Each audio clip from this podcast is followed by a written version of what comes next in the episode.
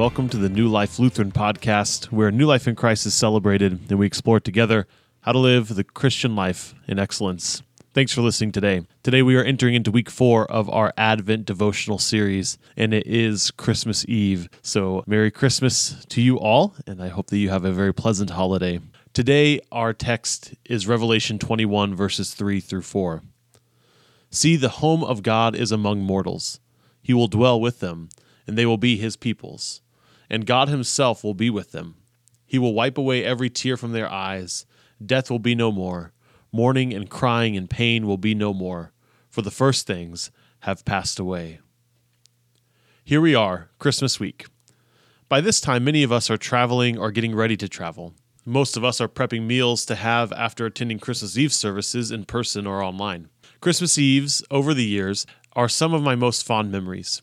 We gathered together as an extended family at my aunt and uncle's house in a little town in central Kansas.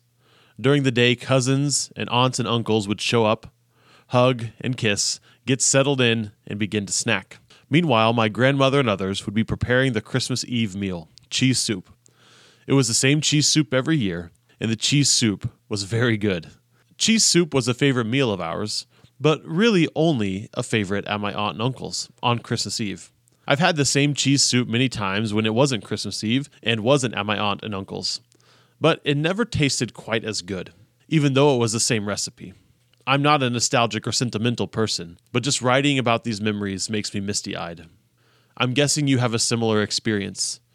There is just something about how a particular dish tastes or a particular place feels when it is connected to traditions and family. The presence of loving familial relationships creates a well of positive emotion that is connected to places and memories. The opposite is also true. Negative familial relationships can dig deeply into our hearts and be triggered by a place or a memory. Family relationships are one of the most important things we have in our lives. Families are important because they are a constant presence in our lives. Through good and bad, through easy and difficult, family ought to always be there. This presence is immensely powerful. Simply being with someone who is suffering makes a huge difference in their lives.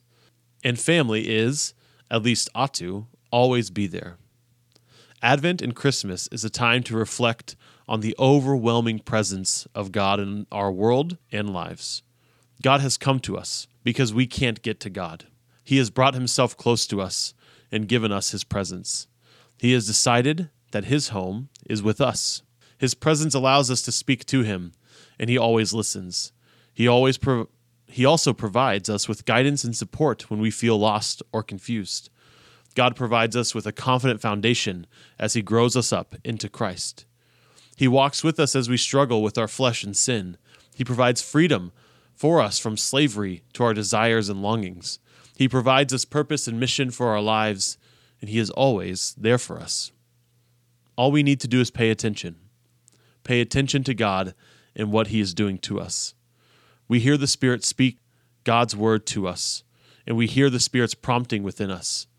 If we ignore these things, it is easy to think that God isn't with us or that God has abandoned us.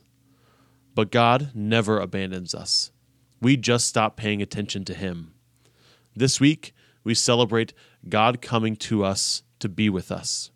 So let us pay attention this week. Merry Christmas and we'll see you later.